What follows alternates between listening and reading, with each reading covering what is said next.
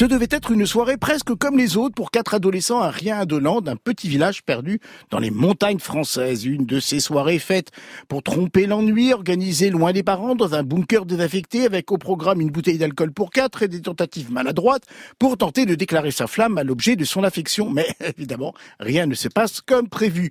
Une rupture de courant survient, plongeant nos quatre potes dans une étrange semi-obscurité. Une fois la lumière revenue, leur monde est déréglé. Certains se sont évaporés, un autre d'entre eux a vieilli prématurément de quelques années, et les derniers ont développé d'étranges pouvoirs psychiques. Bref, des mondes parallèles se sont spontanément créés, les entraînant dans des univers où présent et futur se télescopent. Pour nos héros, une seule chose compte désormais, non seulement comprendre d'où vient ce phénomène étrange, mais surtout remettre de l'ordre dans ce chaos.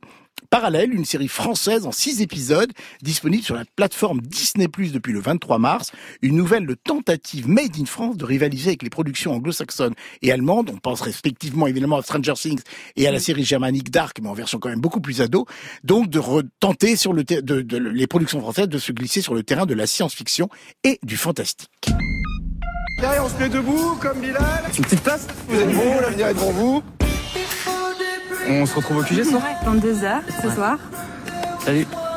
Je crois que je vais peut-être essayer de sortir avec Roman ce soir. Je crois que je vais peut-être essayer. T'es un conquérant, toi.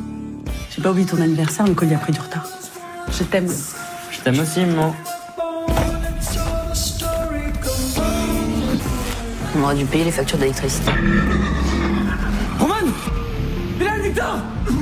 Pendant ces 5 secondes, Roman, Bilal et Victor ont disparu. Ce type est apparu à leur place, c'est ça?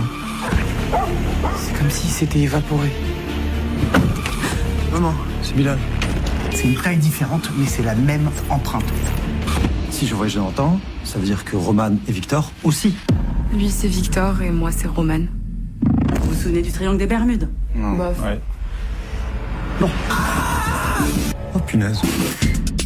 Parallèle, une série produite par Empreinte Digitale. C'est une création signée Koch Dang Tran, l'auteur entre autres de Nox et sur Marianne, avec dans les rôles principaux Guillaume Labbé, Jules Houplin, Omar Mebrouk et Naïdra Ayadi. Côté de la presse, Télérama est séduit. Ils ont apprécié cette série, je les cite, gentille mais jamais gentillette. Première est tout aussi emballée par cette fable fantastique et aboutie, exécutée avec une sincérité enthousiasmante. Benoît. Je partage tout à fait euh, leur avis. Moi, ça a été vraiment, euh, ça a réveillé en fait mon âme d'enfant et le et, et ça m'a proposé enfin la série que j'aurais peut-être aimé voir moi euh, si j'avais si j'ai si j'étais adolescent aujourd'hui. J'ai beaucoup aimé le côté que Parallèle raconte de façon assumée euh, finalement cette histoire fantastique qui peut-être a priori est déjà vue et qui pour autant euh, euh, décide de se concentrer sur vraiment euh, ce que c'est que le saut euh, dans l'âge adulte. Et moi, c'est ça que j'ai vraiment aimé, cette façon de d'accepter de montrer au-delà des, des cheminements euh, peut-être complexes de l'histoire, ces moments avec ces ados dans leur rapport euh, quand on grandit trop vite. Et le, le personnage, le comédien qui joue euh, Bilal, par exemple, et Omar Merbouk, est vraiment super dans cette façon d'incarner cet adulte qui aurait grandi trop vite. Enfin, je trouve que ça, c'est très bien, c'est très bien mené. Surtout que en France, des expériences de ce type, on n'en a pas eu beaucoup. Il y a eu dans les années 2000 des séries en KD2A, par exemple sur France 2, qui tentaient des séries d'aventures euh, pour pour ados, mais c'était jamais avec les moyens que là ils ont eu. Et là, je trouve que c'est vraiment très réussi. Il y a ce que j'aime aussi, c'est que les adultes ne sont jamais délaissés par rapport au monde des adolescents, et que finalement les gamins dans l'histoire, c'est souvent les adultes. Et je trouve que Guillaume Labbé joue par exemple un flic totalement ahuri qui qui est vraiment à mourir de rire parce que c'est aussi très drôle. Et donc, du coup, c'est ce qui permet à Parallèle d'être vraiment réussi, à la fois de l'aventure enthousiasmante pour ados et des moments très drôles pour les adultes. Noémie Luciani, même enthousiasme? Non. C'est ce que j'avais cru comprendre. C'est, je suis, je trouve grognon ce soir. Alors, euh, moi, je trouve que c'est une série qui est à la fois euh, un peu trop scolaire dans la forme. Il y a une scène notamment d'explication. euh, c'est la maman de Bilal qui est essaye d'expliquer. Ah, bon ben on n'a vraiment pas vu la même chose. Pour moi, il s'agit juste de faire de la pédagogie, c'est-à-dire qu'elle dessine sur une vitre et on nous filme le tableau et on sent qu'il n'y a pas d'intérêt pour la matière humaine à ce moment-là. C'est un, un moment de, de pédagogie où on apprend quelque chose. Il me semble qu'il devrait y avoir toujours une ambition au-delà de la de la pédagogie, de la mise à jour scientifique. Alors paradoxalement, c'est assez paresseux euh, dans l'écriture sur les sujets difficiles. Par exemple, on va pointer un moment un possible paradoxe temporel au travers de ce fameux colis là qu'on attend dans la bande-annonce sans l'utiliser. Et moi, ça m'énerve parce que j'aime beaucoup les paradoxes temporels et j'aime pas qu'on fasse semblant. Ce qui m'embête le plus, c'est qu'en fait, je trouve que euh, au niveau du matériau familial et humain. Là, il manque en fait un, Stephen King pour écrire ce récit familial.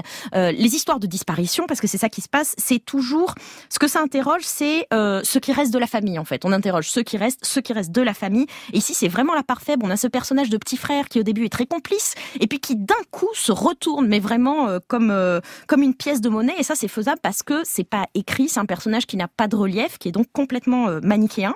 Et je trouve que du coup, c'est pas alors ça a l'air très très accablant quand je le dis comme ça. Euh, c'est une proposition qui reste pas honteuse. Le personnage, effectivement, ce, que ce que vous disiez, Benoît, sur ce personnage de Bilal qui est euh, entre deux âges, il est très émouvant.